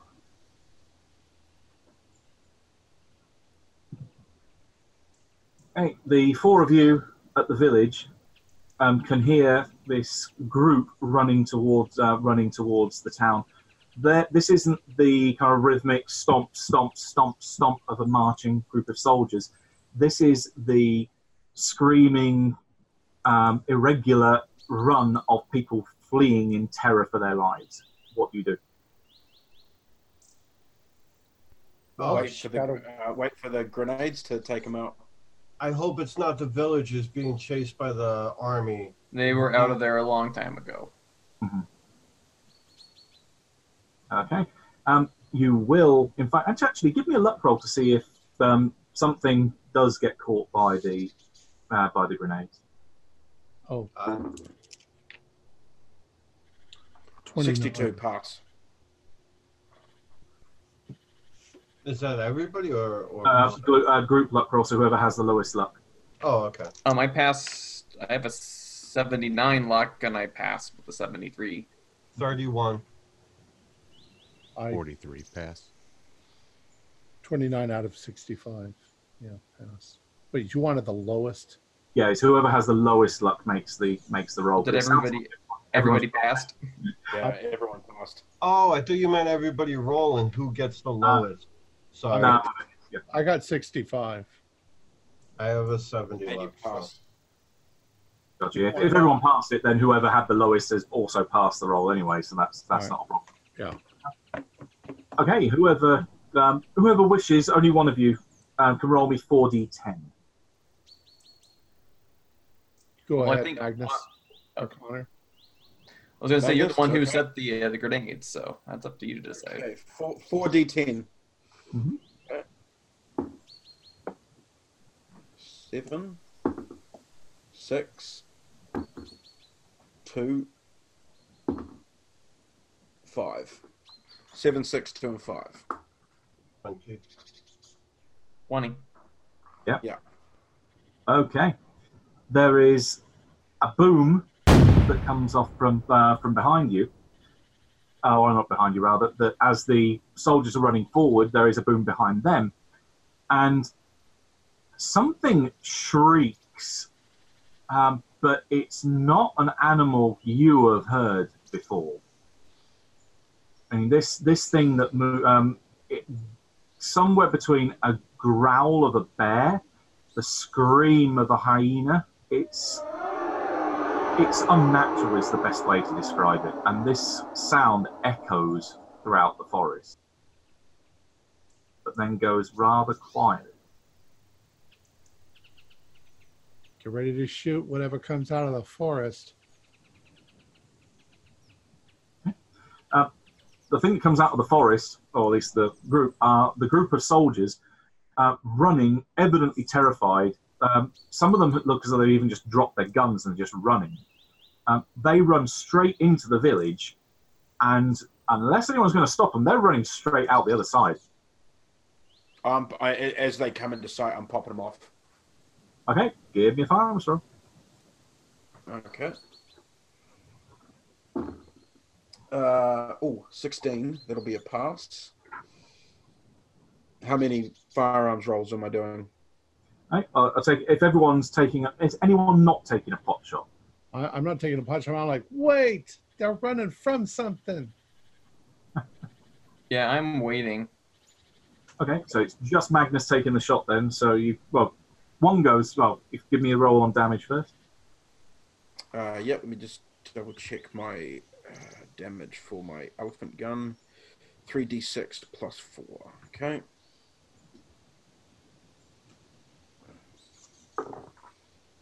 One, two, three, four, five, six, seven, eight, nine, 10, 11, 12, thir- 13.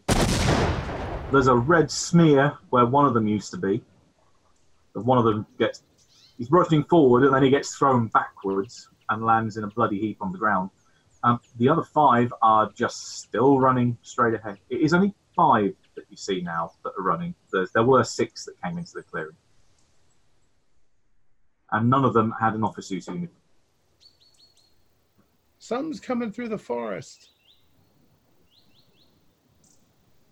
Yeah, that, that sound, that kind of freight train kind of barreling noise seems to have stopped. You think it must be somewhere out where your uh, where your grenades were. All right, I'm gonna go check. I'm continuing to shoot these soldiers. Okay, um, you can give me another roll to pop off another one before they. Um, you can probably actually give me two more rolls. Um, Okay. that means that if depending on how many uh, you manage to pop off, um, only three at most to be only be able to run out into the forest the other side. Okay. Uh, first roll was successful, and second roll successful. I Okay. rolled damage on both. What time of day is it? Or night? It's kind of late afternoon, very late afternoon. Uh, first one was 16.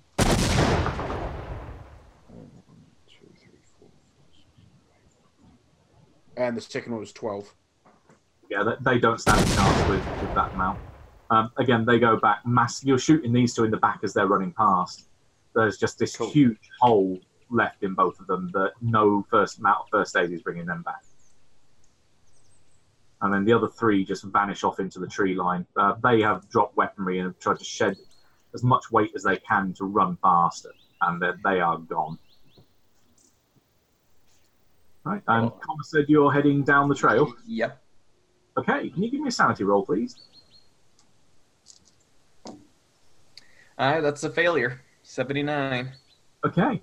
Um, takes you a couple of seconds to get past. You see where the tripwire was obviously gone, uh, where the soldiers ran straight through it first, and then it blew up whatever was chasing them behind them.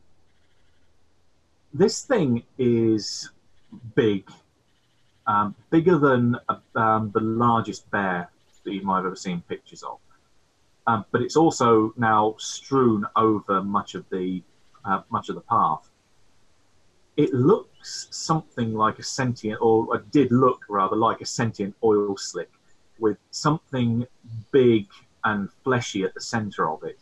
Um, you can catch sight of open mouths, um, pieces of what could have been an eye or an eye socket, um, that it is blasted all over the trees and is slowly dripping down in this mass of viscera, um, an utter unholy stench. Um, give me a d10 if, for your failure on that roll.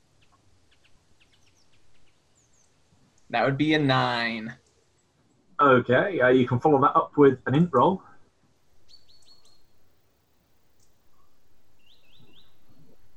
Yeah, that would be an extreme success on the int roll. Hey, well, the one roll you want to fail. I Um, know. Well, I have a 90 intelligence, so that wasn't that failure was not going to happen. Um, on the plus side, you've gained five points of Cthulhu Mythos, Hey, and your moment of insane insight uh, gives you um, an image that this thing has come from the darkest, deepest depths of the earth, from a region of complete and utter pure darkness. And that down there, there are many, many things like this, but also something that would very much be considered its father. Um, how would you like to flip out? um,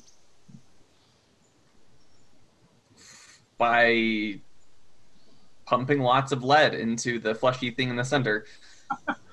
you start unloading on it, um, in which case everyone else can hear the gunfire, um, rather hurriedly and excitedly gunfire coming from down the coming from down the trail. I've run off after him because There's I more think- people coming.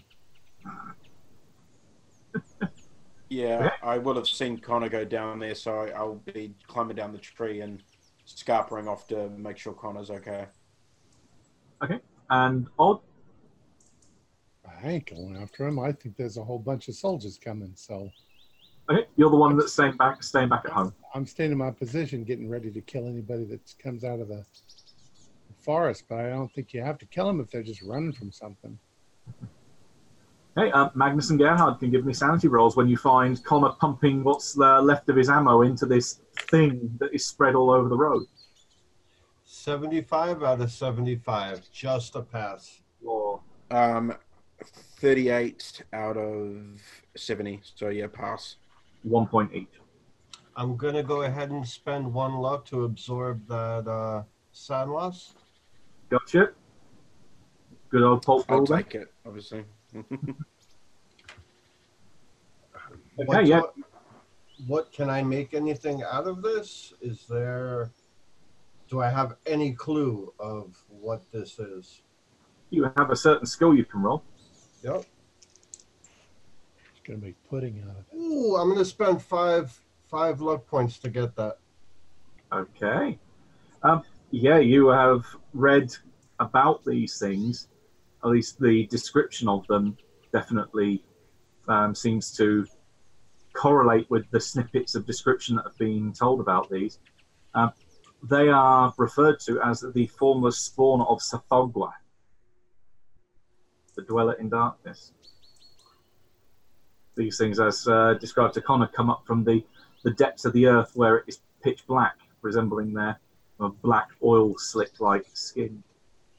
I don't relay that to anybody right now. I just let that sink in a little. Yeah, as you're kind of glaring into what maybe would have been part of an eye, which is still slowly sliding its way down the tree. But I will walk over, take out a uh, little specimen jar, and plop that in. Uh, it's it's pretty acidic, but you can get it inside a vial without too much difficulty. Yeah. Um, I'm just gonna sitting there up flicking my Connor empty and- revolvers. Yeah, I'm gonna I'm gonna like slowly go up to Connor and just like kind of like lower his guns and just kind of trying to lead him away from from it. What the camp. hell is that? It's a spawn of Tsathoggua. Whatever it is, it's not our problem now, Connor. Right, get back to the camp. Forget it. Okay. Um, Johnny down the trail can um, can hear this commotion happening and familiar voices further up the road.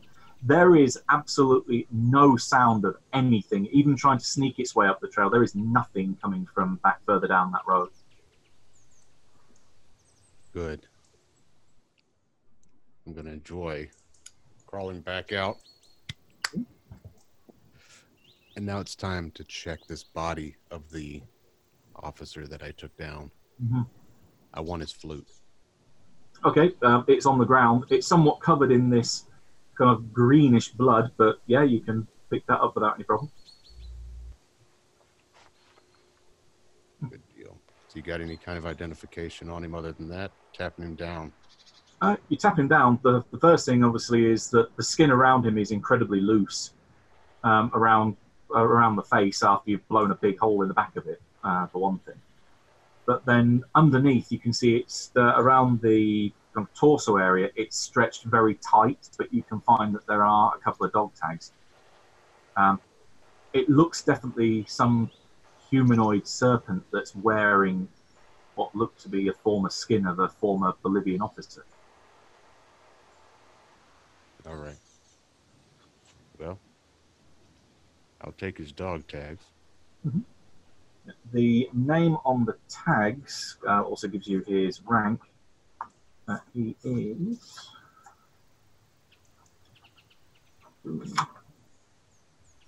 Uh, Sergeant Angulo.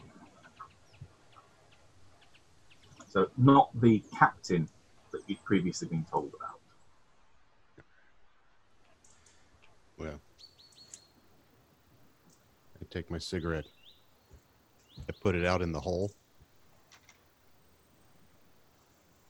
And I'll walk back up the trail back to the camp. Gotcha. Adovino. Adovino, Gerhard. are you okay? Yeah. A little dirtier than I was when I walked down this trail. A little less uh, put together upstairs, but other than that, I think I'm going to make it. There are some very strange things going on here. What is that smell? And I point to the creature. Johnny, if you're gonna make it a habit of uh, disappearing off on your own like that, take this and uh, we'll discuss how it works later. And I hand you a uh, black candle. Find me when we get some downtime. I'll explain it to you. Thank you. It's far too complicated to discuss now. And I turn around and Is it over? yeah, don't don't just don't go out there. Trust me, Odd. Where are all the soldiers? I point behind you. It worked.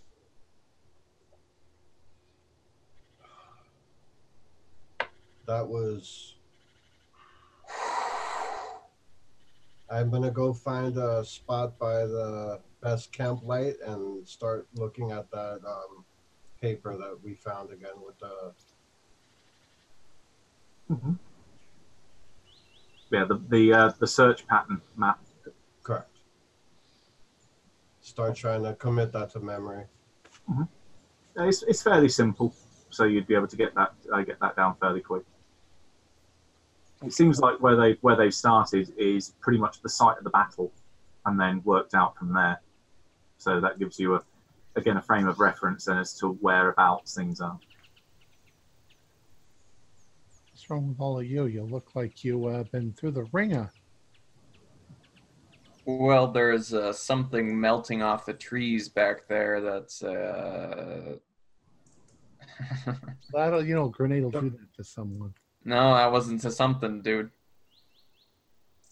I say in very period speech. Like I said, it's not her problem anymore. Well, what do we do now? We're gonna head over to the, the temple. It's almost dark. It's gonna get dark soon. There's another group of them out there.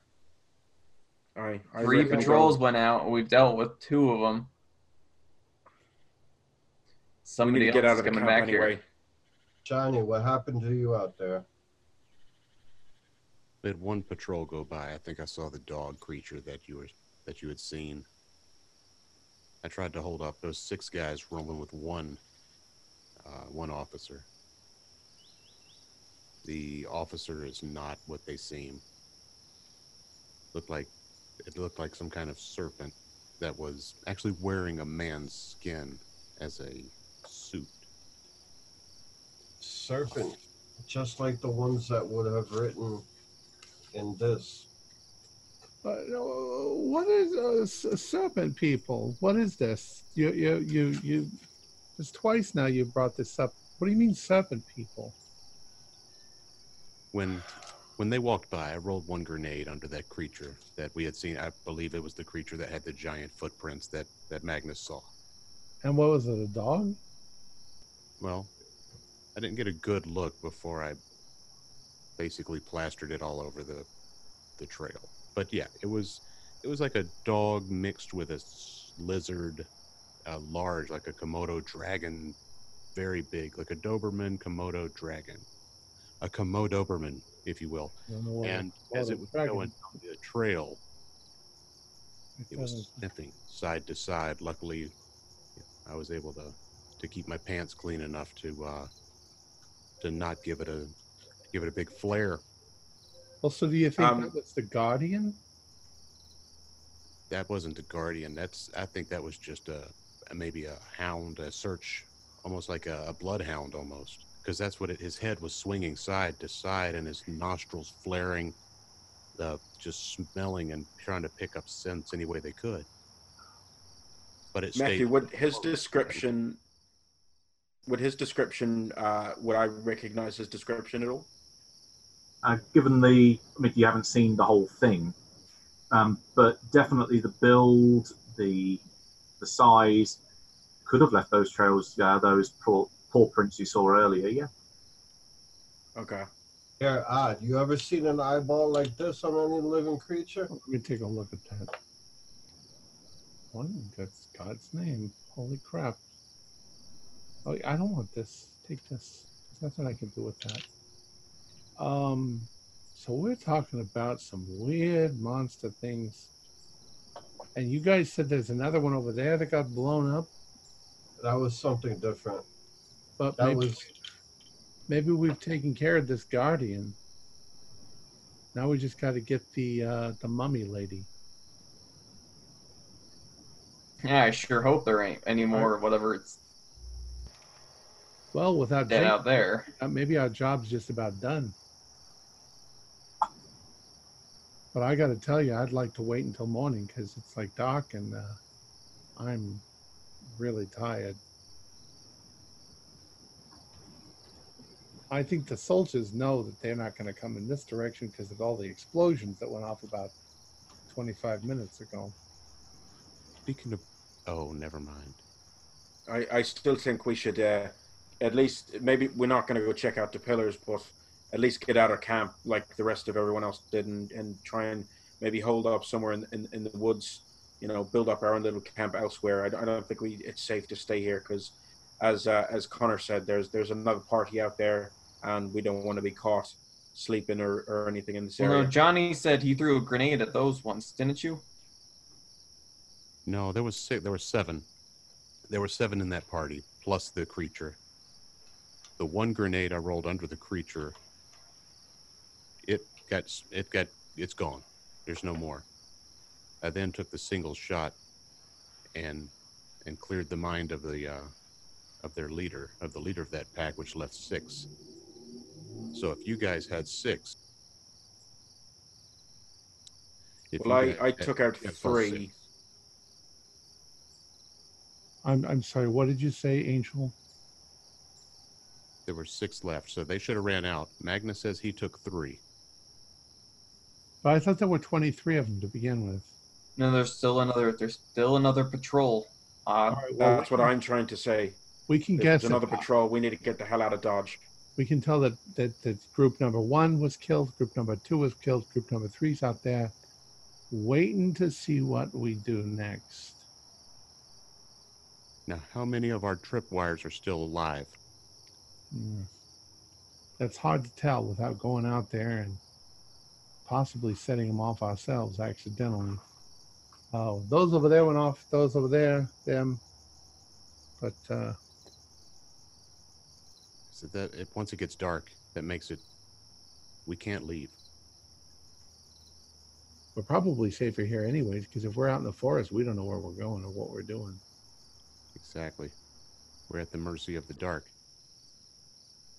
And I'm not. All right. really- Well, I guess uh, we'll we'll take turns keeping watch then.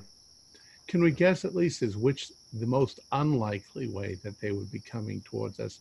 And we could go stay over on the tree line so that we could see them if they come into the village.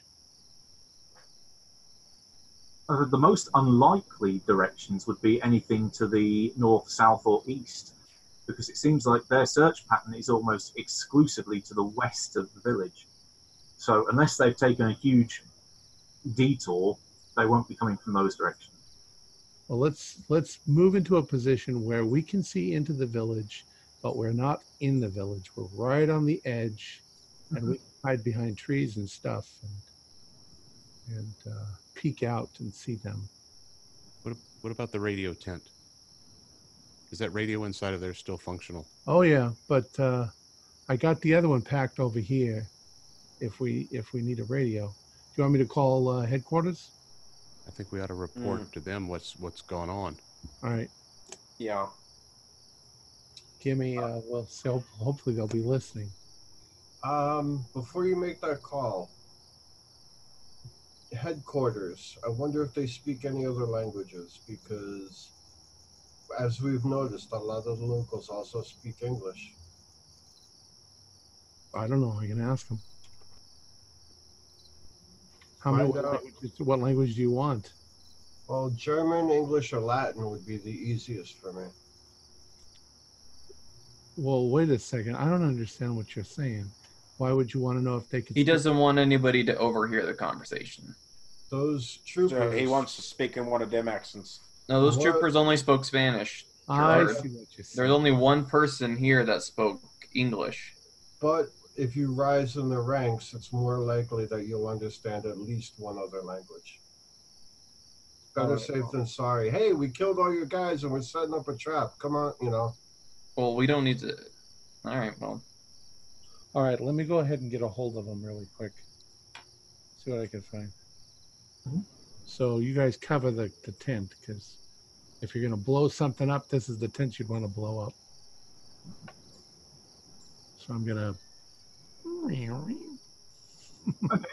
It takes you a couple of seconds to get, uh, well, maybe uh, a few seconds, um, to get the signal through, but then you do hear the reply back come from Shapiro. Yep, this is Caduceus. Uh, Caduceus. Uh, well, so far, we've had a quite of a battle, blown things up with our grenades. Uh, all of it's still in the village. Uh, the I didn't see it myself, but the guys report a very large lizard dog creature that they managed to take out, and a uh, an, a blob, a black blob of goo. Tell him it was a spawn of Tsathoggua.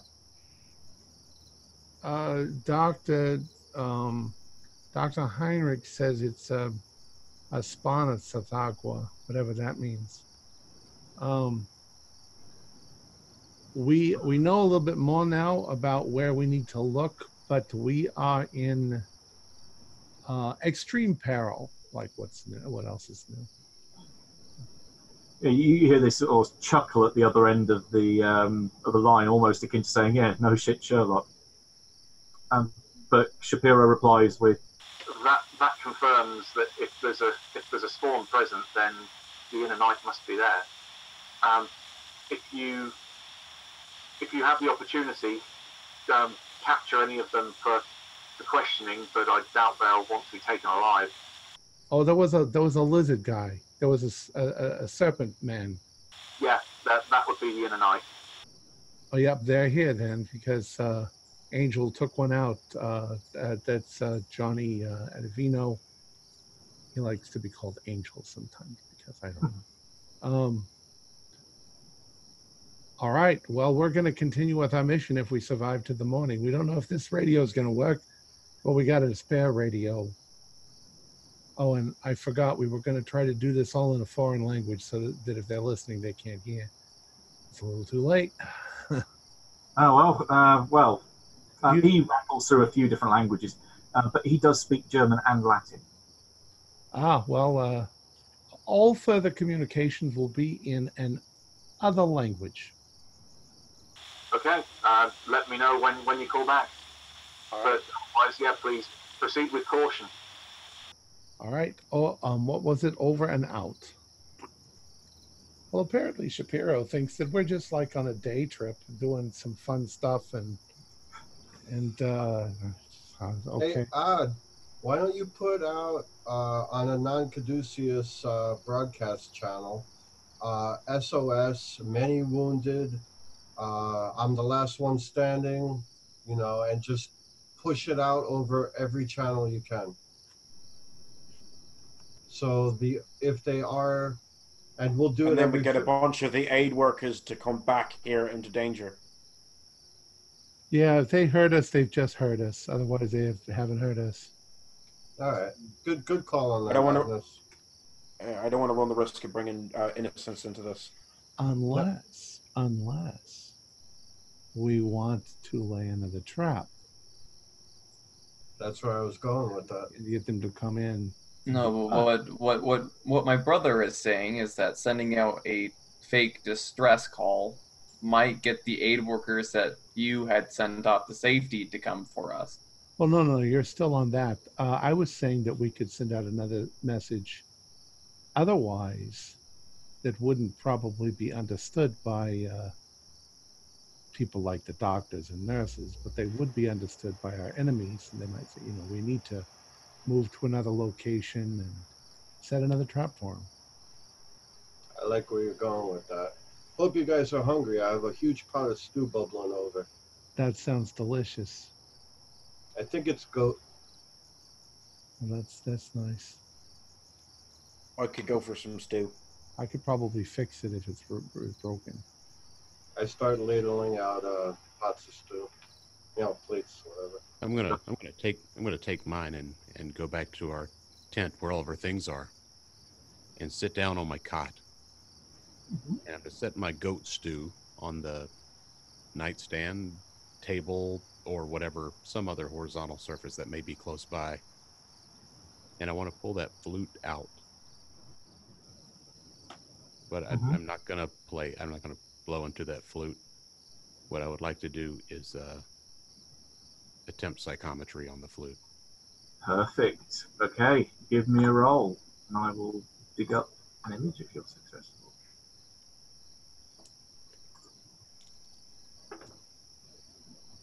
Nineteen on eighty-five. Um, it's um, man. I'll, Great. you know what, I'm, I'm gonna burn two luck to make it an extreme success. Oh, okay, good, good.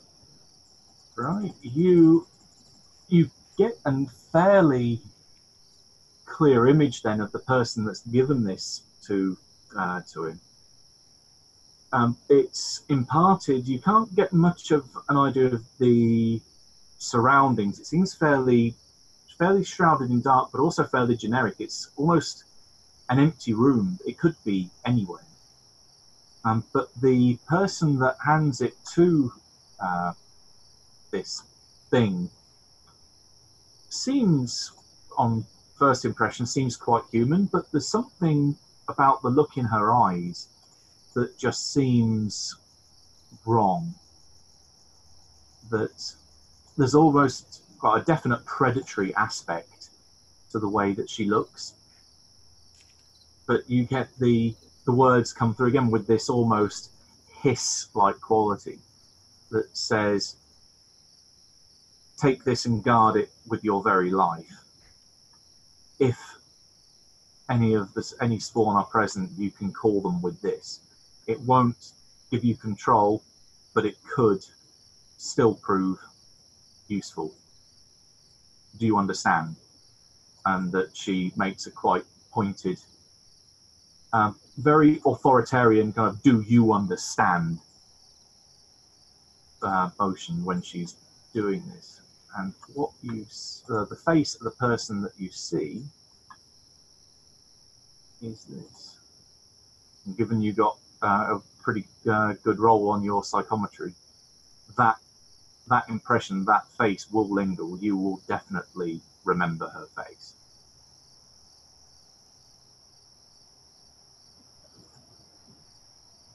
There we go. And then as night is approaching, the sun's gone down over the horizon. You have a lot of goat stew or mystery meat stew um, that you're curled up with. Could everybody give me a spot hidden roll, please? A 55 is a pass. I failed that. I got to pass. Pass. Uh, 26 pass. It sounds like most of you got uh, got success then. Out beyond the tree line, uh, for Magnus and Odd, the direction that you um, that you see this in, um, this is the same direction as where you saw that debris field of broken glass. A little bit further, probably beyond the edge of where you set the traps up, um, or the tripwires up, something there is a light source out there. It's fairly dim, but something is emitting light. It's not moving. Is it flickering? If you stand and look at it for long enough, you do see a couple of flickers and maybe a spark or two potentially. But yeah, something it does flicker occasionally. Remember, they have something that shoots fire. Mhm. Be careful. That doesn't look like a an electric light. Connor, you, you feeling uh, well enough to back me up? Yeah, yeah, l- l- let's go. What, what's All going right. on? We're going to go and investigate this light in the uh, in the woods. Why don't you just stay Oh. here and let it come towards us? It's not moving. Yeah, you, you can stand and watch this for a good 10 or 15 minutes. It's not moving. Be careful. I always um Right. Make sure that my revolvers are loaded. Let's go. Okay. You carefully and cautiously make your way out there. Uh, you know where you, because you've got Magnus with you, you know where you laid the tripwires. You're not going to accidentally set any of these things off. Uh, but you do carefully step over a few wires and make your way out into the forest. Uh, beyond the perimeter that you set up, as you get closer to this thing, you can get a rough impression of what it is. It's a pillar that's maybe about three, three and a half foot tall, almost just above waist height, with a almost spherical top that then has a shaft, so the pillar that runs down beneath it down to the ground, where it seems to be sat on a again a sheet of glass that's all would have been spherical if it had been intact, but it's jagged and broken in a few different places. Um, it seems to be some kind of machine or part of something larger, but it's definitely broken. Um, it seems, if anything, there seems to be almost like a control unit of some kind, but whatever it was crashed here, and the bits of it are then spewed across the across the debris field. Do you reckon this could be something that uh, Gilly could uh, fix? Some sort of machine. Well, I sure can't fix it. But I see what you mean.